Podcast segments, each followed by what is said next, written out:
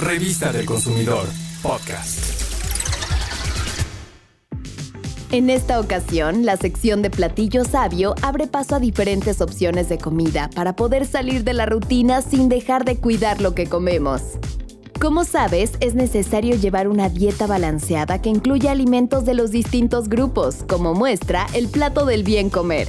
Por eso, el día de hoy tenemos como invitada a la chef Alejandra Maldonado, quien nos dará diferentes opciones de comidas para salir de lo cotidiano y además, al hacerlas nosotros mismos, podemos ahorrar. Presta atención. Hola, bienvenidos a la revista del Consumidor Radio. Soy la chef Ale Maldonado y estamos en nuestra sección Platillo Sabio. Déjenme platicarles por qué es sabio. Es económico, fácil de preparar y nutritivo. Y para ser nutritivo se necesita ser balanceado. Es decir, que debe incluir alimentos de todos los grupos, frutas y verduras, cereales, leguminosas y de origen animal. Por eso hoy les voy a platicar cómo preparar tres opciones para salir un poco de la rutina sin dejar de cuidar nuestra alimentación. Comenzamos. Para empezar debemos limpiar los tres chiles que son guajillo, ancho y pasilla, retirarles las semillas y el rabo y luego ponerlos a remojar con agua caliente. Una vez que estén suaves, sácalos del agua y ponlos en el vaso de la licuadora. Agregas el jitomate, el caldo de pollo, cebolla, ajo, comino, sal y pimienta y licúa perfectamente y reserva. En un sartén, dora el fideo, mueve constantemente para que no se queme. Una vez que esté dorado, escúrrele el aceite. Agrega el caldillo que preparaste en la licuadora y mueve para integrar muy bien los fideos. Tapa la sartén, pon la flama baja y espera hasta que se evapore el agua. Sirve y agrega el queso panela desmoronado y la crema al gusto. Si utilizas esta receta como primer tiempo de comida, puede ir acompañado de pescado, pollo, carne roja o soya si no comes alimentos de origen animal. Y si lo tuyo es el pollo, escucha esta opción sencilla y diferente de cocinarlo. Si ya se te acabaron las ideas para cocinar una pechuga de pollo, aquí tenemos una receta agridulce que por su gran sabor estamos seguros que te encantará. Para facilitar la preparación de esta receta, necesitaremos una bolsa de plástico con cierre. Dentro de ella vamos a vaciar la harina, sal, pimienta y las mezclamos. Agregamos el pollo, sacudimos ligeramente hasta que las fajitas queden totalmente cubiertas.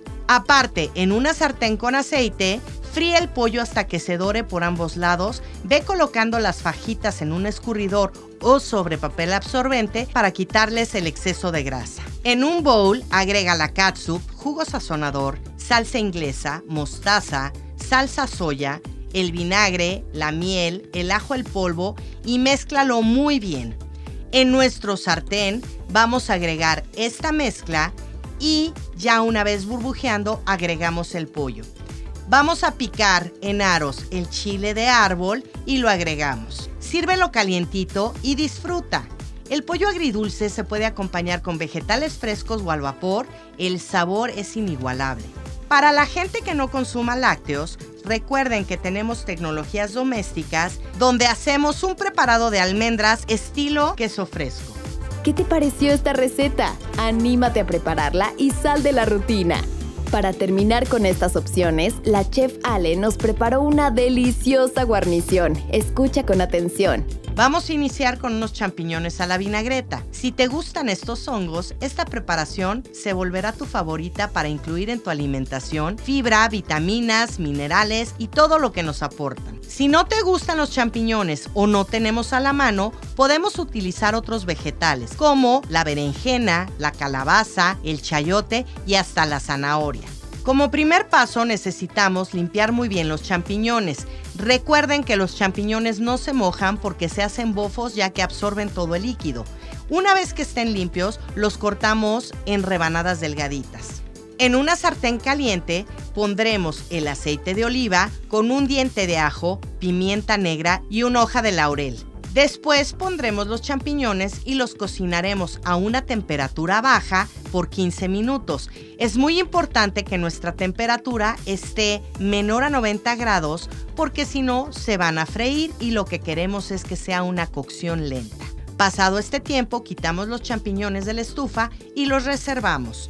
Para la vinagreta en un bowl Ponemos el aceite de oliva, azúcar, vinagre balsámico y revolvemos muy bien. Para servir, en un plato extendido ponemos los champiñones y los bañamos con la vinagreta. La podemos utilizar perfecto como una guarnición. Si quieres ver el paso a paso de estas recetas, visita nuestro canal de YouTube Profeco TV.